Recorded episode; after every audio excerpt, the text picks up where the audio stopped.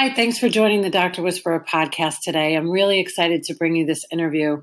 I was so honored to have yesterday in New York City with the CEO of Delos, Paul Scialla. He spent 18 years on Wall Street, including 10 at Goldman Sachs as a partner.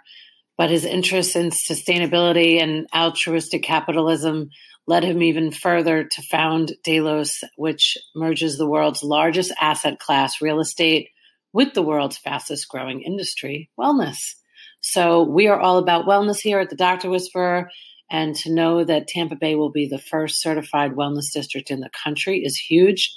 So thanks to Jeff Vinik and the team of SPP. But to understand that, you have to understand Delos.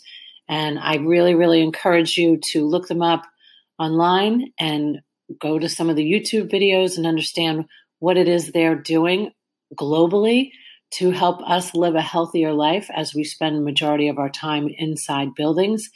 It's a very simple process, yet can really make some significant changes in our lives. So I hope you look them up and I, I really hope you enjoyed this interview. Really excited and honored to meet Paul and happy to bring this to you today. Thanks. Hey, everybody. Welcome to the podcast today. We are here at Delos in New York City interviewing the CEO, Paul Scialla.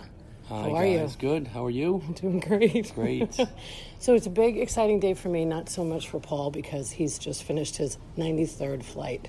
Yes, 93rd flight of the year. That's certainly not healthy. That is not so healthy, but you know, you're you're making buildings healthy, so we're very happy about that. Yeah, we've got uh, almost a thousand projects now in 37 countries that are adopting the well building standard, uh, which is uh, which was a five year effort um, uh, to look to merge the health sciences with the building sciences and create protocols uh, for healthier building environments. Given we're spending over ninety percent of our lives indoors, we felt that the um, indoor environment needed uh, attention and focus.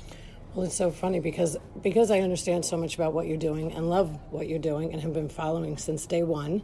I now notice everything when I go into a building. Mm. When there's no light, mm-hmm. when there are no plants, mm-hmm. when there is no water, mm-hmm. when there are no stairs. Yep.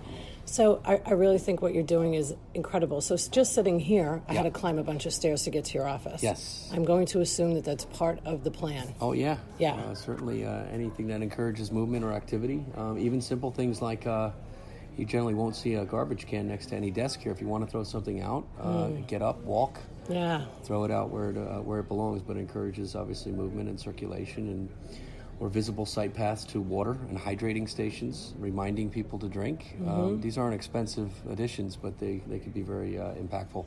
So when I speak to my clients and I tell them about certifying their building, mm-hmm. oh, how much does that cost, Sharon? Oh, this is very much like the green building, you know, yeah. LEED certification mm-hmm. kind of paradigm. You're talking about between what ten and 30 cents a square foot, right. uh, depending mm-hmm. on the size of the space. So, uh, and it's really, uh, it really is about, it's not necessarily just about a hanging a certified seal, but going through the process of mm-hmm. third party performance verification. Absolutely. yeah, yeah.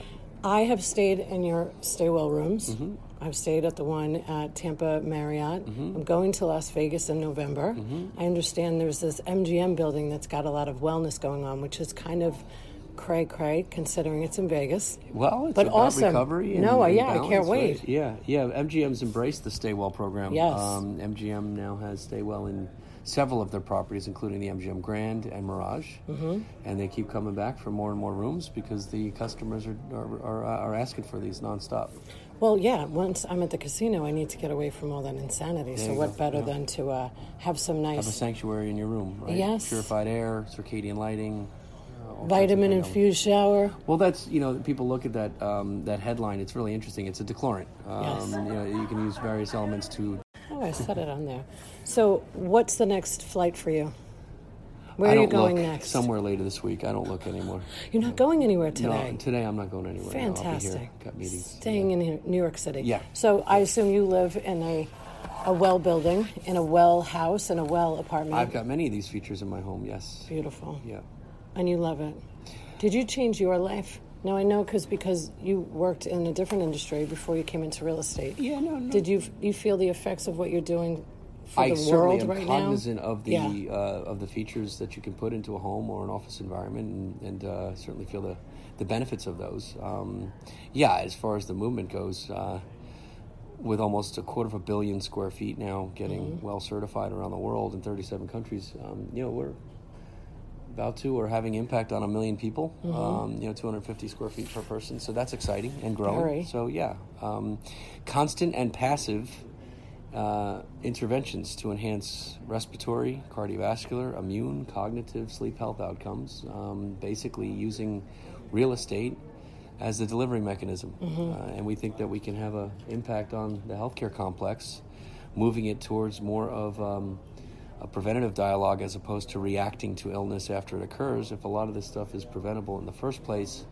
and we can do so in a manner that at the core doesn't necessarily require behavioral change, mm-hmm. then we get really excited about what that can mean. Um, well, yeah. when you read today that um, there's there's slow movement from the managed care industry going into prevention, very very slow, but yeah. it is exciting when you see people like yourself and say Jeff Bezos from Amazon coming into the healthcare industry because we are a slow moving industry. Prevention is the biggest market opportunity Absolutely. there is. If, if, we're spending $3 trillion on healthcare, mm-hmm. reacting to a lot of things that are preventable in the 1st mm-hmm. place, then, then, then that's, the, uh, that's the biggest economic and societal opportunity that we have.